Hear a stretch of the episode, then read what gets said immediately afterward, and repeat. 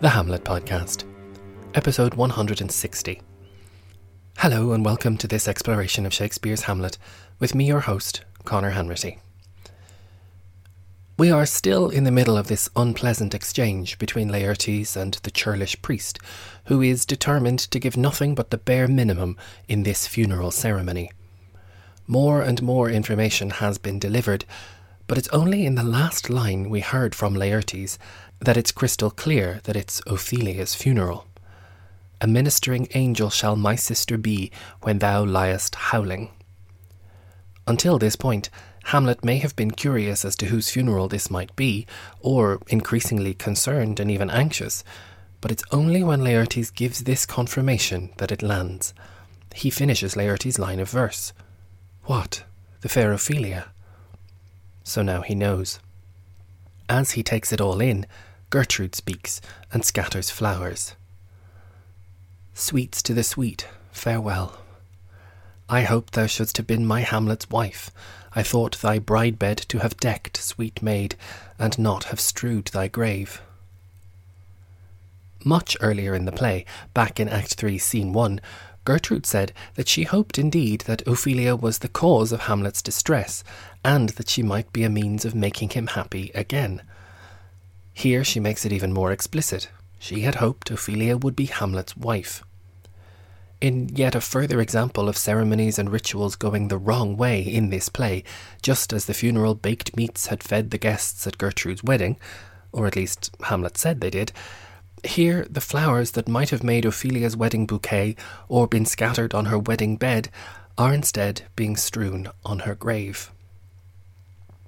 Now Laertes speaks again. O treble woe fall ten times treble on that cursed head, whose wicked deed thy most ingenious sense deprived thee of. Hold off the earth awhile, till I have caught her once more in mine arms. Laertes is calling down curses and woe on the cursed head of the person whose wicked deed deprived Ophelia of her most ingenious sense. Presumably, the wicked deed is the killing of Polonius, which led to Ophelia's breakdown. Everyone, Laertes included, knows that this was Hamlet, so it's a good time to watch the faces of those other characters to see just how they respond. Laertes is cursing Hamlet with apparently no fear of argument from the people around him. Next, he says, Hold off the earth a while, till I have caught her once more in mine arms. He leaps into the grave to embrace Ophelia's corpse one last time. Obviously, this is melodramatic centuries before the word melodramatic appeared. It's unseemly, and the kind of outburst one hopes never to see at a funeral. Laertes continues Now pile your dust upon the quick and dead, till of this flat a mountain you have made to o'ertop old Pelion, or the skyish head of blue Olympus. Even in this deep grief, Laertes is quite poetic.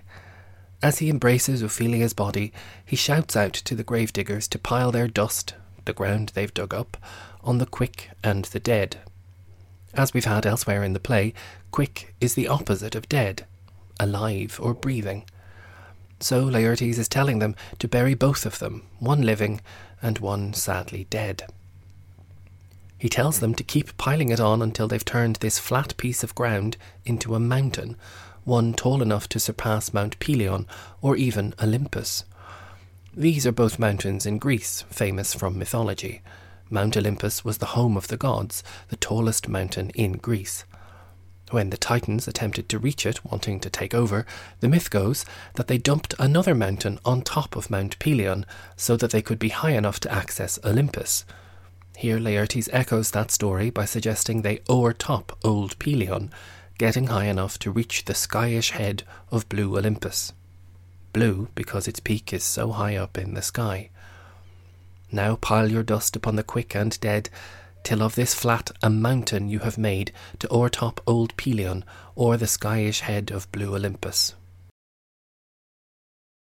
As if things aren't dramatic and emotional enough, now Hamlet makes his move and reveals himself.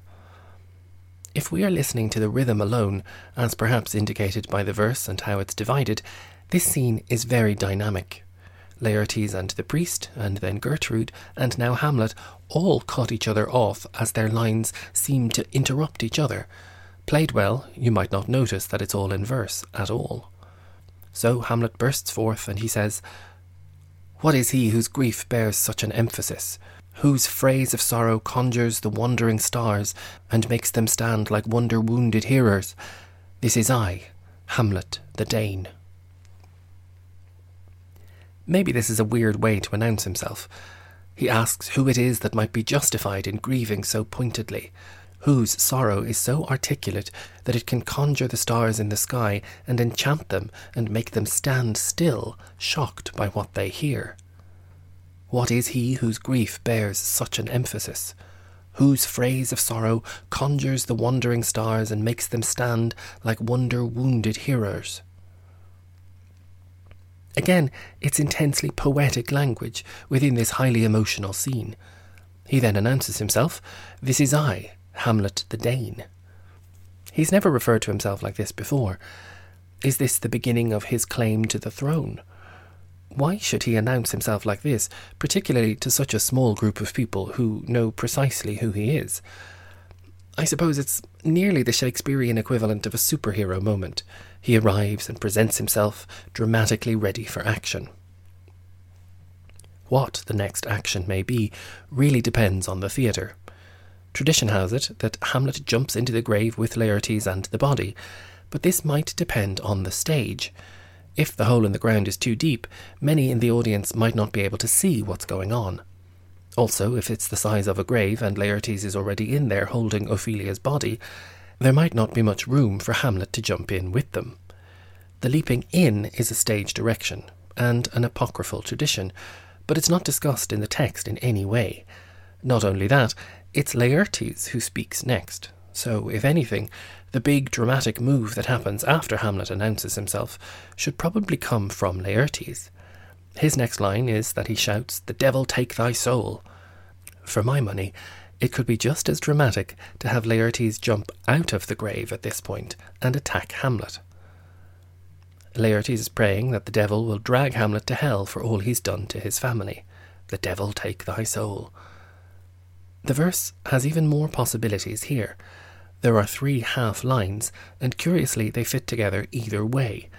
It could be that the rhythm goes, Hamlet the Dane, the devil take thy soul. It's a full line of verse.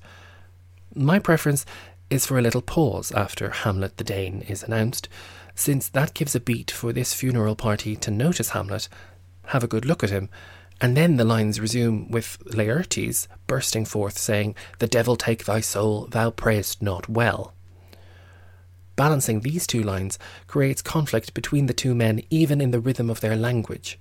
Hamlet has an answer for Laertes, a provocation for everything he's going to say. Thou prayest not well is a patronizing and a cheeky response. He's saying that even this is something that he's doing wrong.